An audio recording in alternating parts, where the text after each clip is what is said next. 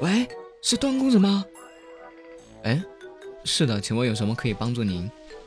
我的四个朋友被人杀了，那个人马上就要来杀我了。我，请请问你现在在什么位置？我马上帮你打电话报警啊！我在英雄联盟网二德玛西亚，我在大龙附近的草丛蹲着，我现在好害怕呀！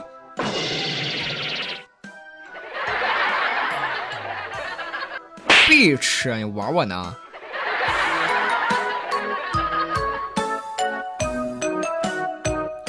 喂，段哥，上次听了你的游戏联盟的节目之后，我去买了一个四千八，买了一个德玛，但是我这个德玛它不能旋转呀，不可能呀，德玛怎么可能不能旋转呢？真的，段哥，我按 E 它就只会把一个旗子给扔出去，到底怎么样才可以转呀？段哥，你快帮我解答一下，我急死我了。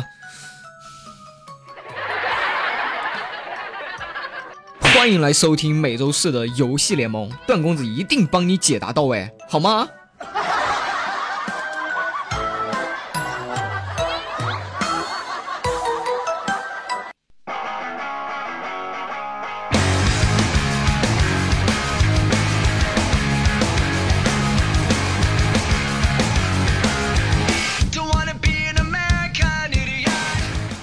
？Hello，各位亲爱的听众朋友们，欢迎大家收听每周四的游戏联盟。我是被风骚冻死的人，但也荡漾惊天下的段公子。那么现如今呢，人们口中谈论的游戏呢越来越多了，不光是这个年轻人啊，各个年龄段的人啊，或多或少的接触过的游戏啊，并会深深的爱上的都不在少数。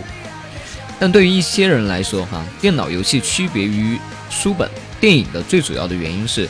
用户个人所关心的并不是游戏本身的故事，而是玩法。其实确实有，确实也是这样。当一个拥有强大的可玩性的游戏，哈，它是可以掩盖过很多很多的问题啊，比如说，呃，例如这个插进的这个故事、模糊的图像，还有糟糕的配乐等等。但是一个精心制作、引人入胜的故事，完全可以让你无视掉这些问题啊。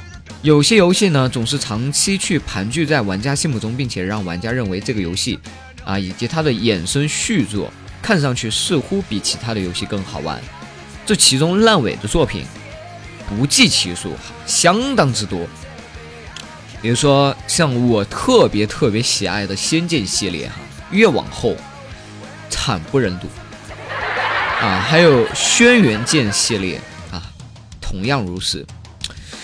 那就是当这个游戏的悲剧的这个故事带来心灵震撼的时候，哈，也许这种情感呢是意想不到的情节发生，并且呢，在游戏戛这个戛然而止的时候，在你的心中留下了一个空洞的感觉。其实这样的结尾才是我所喜欢的。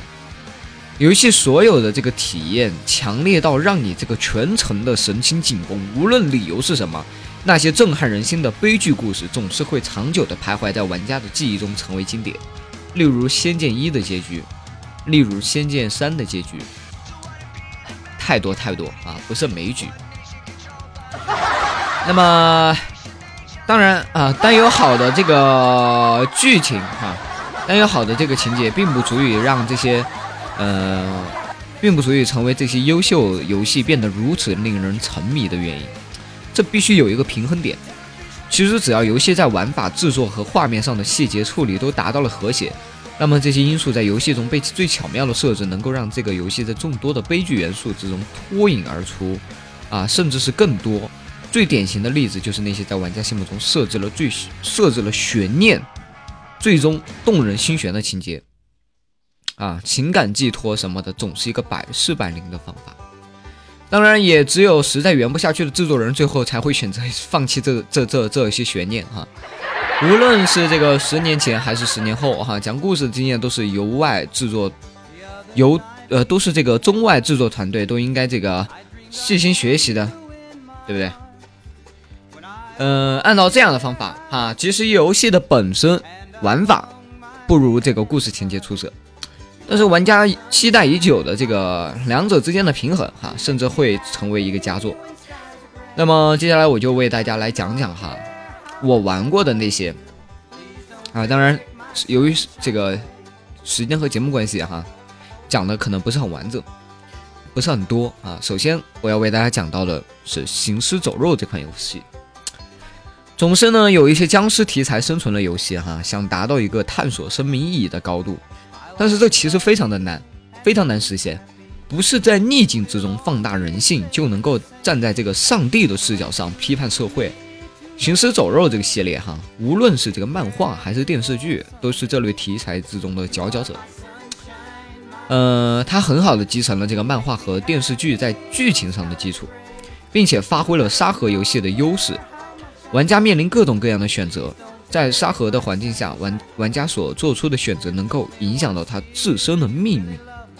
但是这些选择不得不进行，这就是让体验的玩家如履如履薄冰。当丽发现并救下了小女孩啊，他就被授予了这个拯救和保护的责任。这部分责任呢，还包括教育这个小女孩如何在这个充满危险的世界中生存的技能。当然了，告诉他如何杀死一个正在转变成僵尸的人，或者当他和这样的人待在一个房间里该如何应对。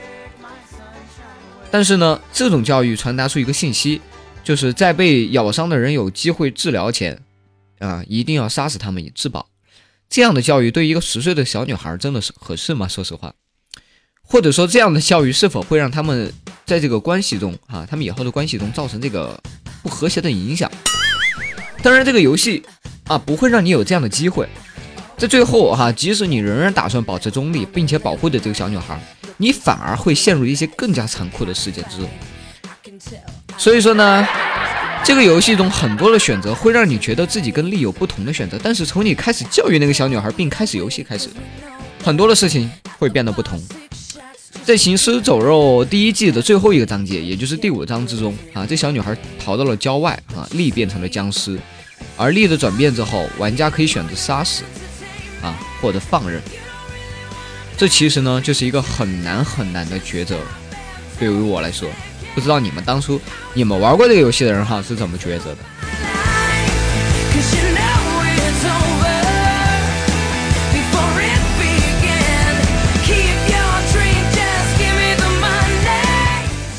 ？OK，那么介绍完了这一款游戏，我再为大家介绍另外一款大名鼎鼎的恐怖游戏《寂静岭二》。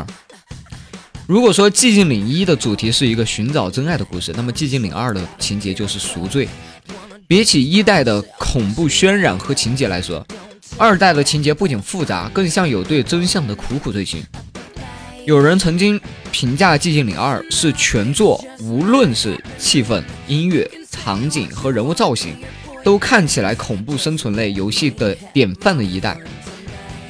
一代注重恐怖的话，三代仅剩这个恶女屠城的气势了。可贵的是，《寂静岭二》中的经典形象，例如这个杀不死的三角头，对于童年阴影无法摆脱，继而不停的在寂静岭之中寻找妈妈的劳拉等，都是玩家心目中的经典。游戏中场景在对主线剧情的暗示和游戏主题呼应的，嗯，非常非常的精彩。它作为一款这个恐怖类的游戏啊，最出色的地方不是作为恐怖气氛的心灵诱导方面，而是让玩玩家这个战战兢兢的同时，慢慢的了解到了这个故事真相后，又沉浸在了这个悲剧的气氛中。每当我们讨论到《寂静岭》之所以成为一个恐怖游戏经典的十个原因时，玩家总会不由自主的给自己一个紧张感的暗示。大多数的时候，当玩家接收到了这种紧张感，会给自己带来排山倒海的恐惧感。但是当玩家谈到《寂静岭二》的时候，这种紧张感却没有带来过多的恐惧，反而看上去更像是一种解脱的感觉。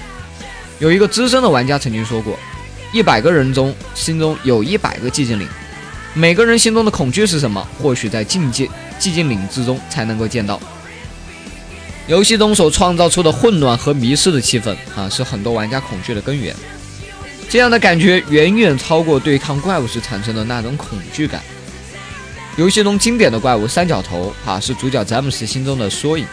詹姆斯因为杀害了自己的爱妻玛丽，愧疚不已，然后被寂静岭的力量所吸引，而迷失在了一团迷雾的小镇中，不停地寻找着妻子。三角头就是詹姆斯，一个永远也杀不死的怪。游戏中作为妻子缩影的玛利亚，在不同结局中不断的被三角头杀死。从此呢，我们可以推断出这个故事的真相啊！詹姆斯不堪忍受经济和这个精神的负担，杀死了爱妻玛丽，潜意识中认为玛丽是病死的，与自己无关。而三角头的出现不仅暴露了事实，同时杀死三角头的情节也间接的告诉玩家詹姆斯心中的悔恨。当然了，大多数人对于这个系列记忆最深的还是那个表里世界交替时，空间扭曲的恐怖情景。《寂静岭二》以詹姆斯是杀死玛丽的真正凶手为结局。其实，在玛丽是否被詹姆斯杀死这个问题上，玩家中存在很大的争议。有些人认为玛丽是病死的，大数人则大多数人则认为是被詹姆斯杀死的。可是无论如何啊，最终杀死这个玛丽的凶器是詹姆斯对她的爱，而詹姆斯对玛丽的爱早在时间的消磨中走到了尽头。正如某一个歌词所说：“啊，数多少人曾爱慕你年轻时的容颜，可是谁能承受岁月无情的变迁？”好的，非常感谢大家收听周四的游戏联盟，我是被风骚冻死的人，带你当上今天下的段公子。如果大家喜欢我的节目，记得关注我。那么下期节目，下一个周四不见不散哦。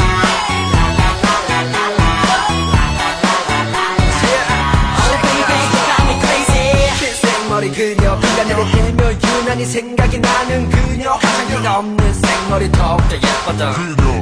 떠난 뒤로 생각에 반이 뿌려